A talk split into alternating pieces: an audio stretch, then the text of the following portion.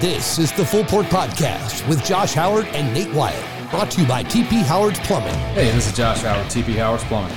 Nothing worse than a plumbing emergency. Welcome into the Full Port Podcast. On today's show, we're going to take a little detour from our normal run of guest and talk to Dr. Ash, who is the Chief of Staff for the Western North Carolina VA healthcare system. Dr. Ash, uh, welcome to the Full Port Podcast. Hey, thank you very much for having me. Glad to be here. So, we start every podcast with the same question Do you brush your teeth? Only the forward facing ones.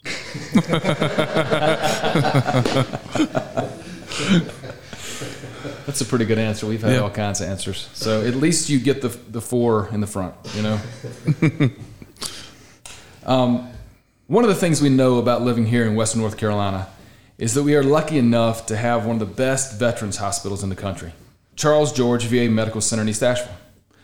It's consistently ranked as one of the top VA hospitals in the country year after year. Dr. Ash, what does it take to get that designation?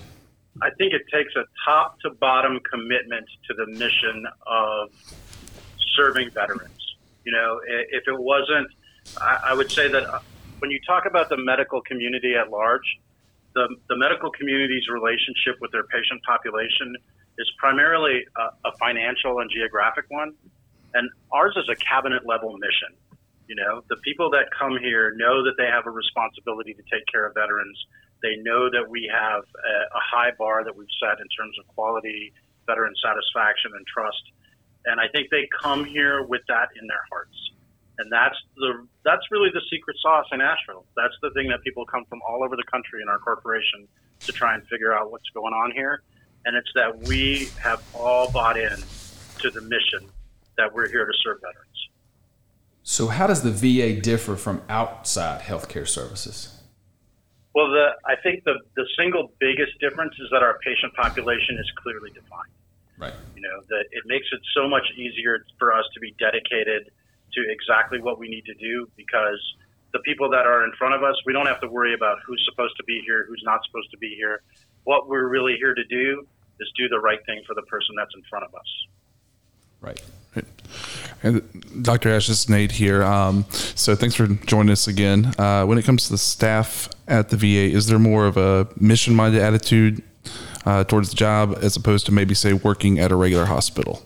Um, I think that the mission is something that we involve all of our employees in at a very early stage. I mean, it starts at the new employee orientation.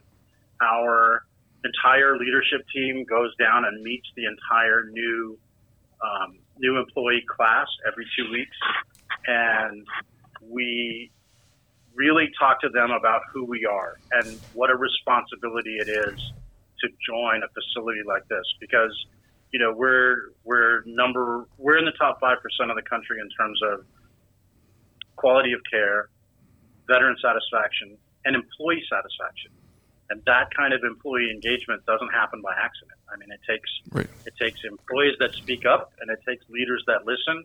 And I think that our our employees are really exposed to that from from minute one, day one. So I know hospitals deal with a lot of different rankings and scores, just like you mentioned, uh, when it comes to quality of care. What do the trust scores and patient satisfaction numbers look like for you guys? So I can tell you that just in the last week, we actually moved into the top 10% in the country for the trust scores that our veterans have for the care and the experience and the interaction that they get here. You know, our, our director's motto, uh, Steph Young, her motto is improving our work is our work. So we come in every single day looking at the things we do, analyzing how to make it better, how to do more right things for more people. And so what the trust reflects to us, and we measure it in all different ways, all different spheres, inpatient, outpatient. And what it tells us is that we're doing the right things for people. We don't we don't chase measures. We just try to do the right things, and hopefully the measures will speak for themselves. Right. Uh, for veterans who are going to listen to this podcast and maybe are not using the services of the VA, how do you encourage them to look into services that the hospital offers? Oh, that's a great question. I I absolutely want to use your forum to reach out to any veteran who is not um, not clear on whether they're eligible or not coming here because they think it's their grandfather's VA and they should only be here if they were shot or they were in combat. I want to. Can I share the our enrollment and eligibility number? Definitely. Yes. So it's 828 298 7911, extension 2500. And what I'd like to say to all of those veterans is we're not your grandfather's VA.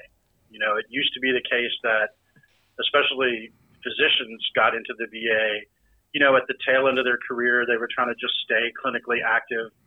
We have had an amazing transformation in this corporation and especially in this facility over the last 20 years where we have really bright, dedicated, intelligent people who have committed to taking care of this population at the very beginnings of their career. So they're fully invested, you know, and so I would say that anybody that's not clear on whether or not they're eligible, please check with us.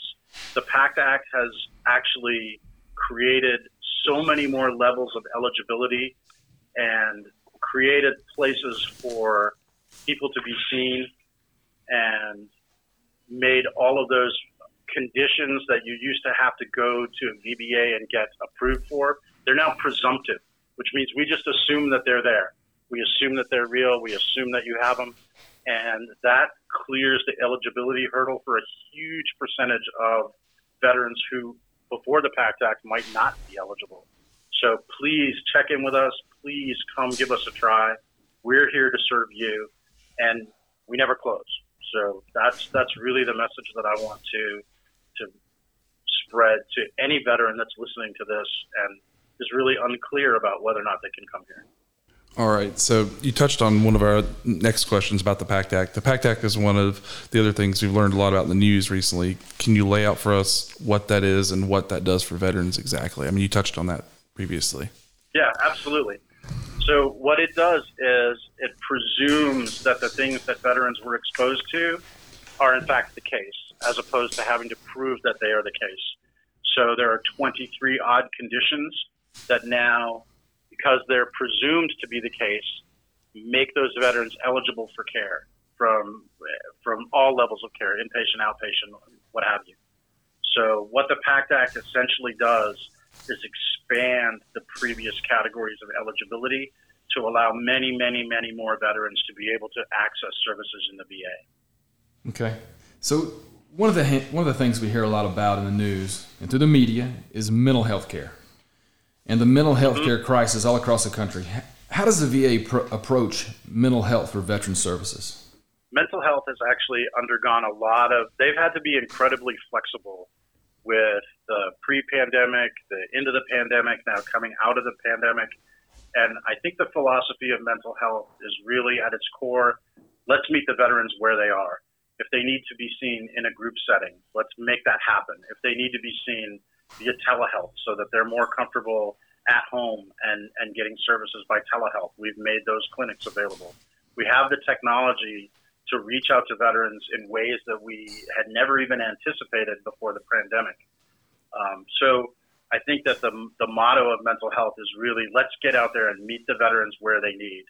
We have we're actually part of a pilot to do it's uh, it's an acronym in the VA, but it, it's it's specialty care and mental health as well as primary care and mental health integration.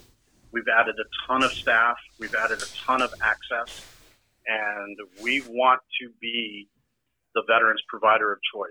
And it's both primary care, specialty care, and mental health. But I think mental health has become the most flexible over the course of time. And how can, you know, you mentioned the phone number earlier, 828 298 7911. Can someone call that number and get the help they need? Absolutely. So if it's mental health, the so if it's eligibility, the extension is 2500.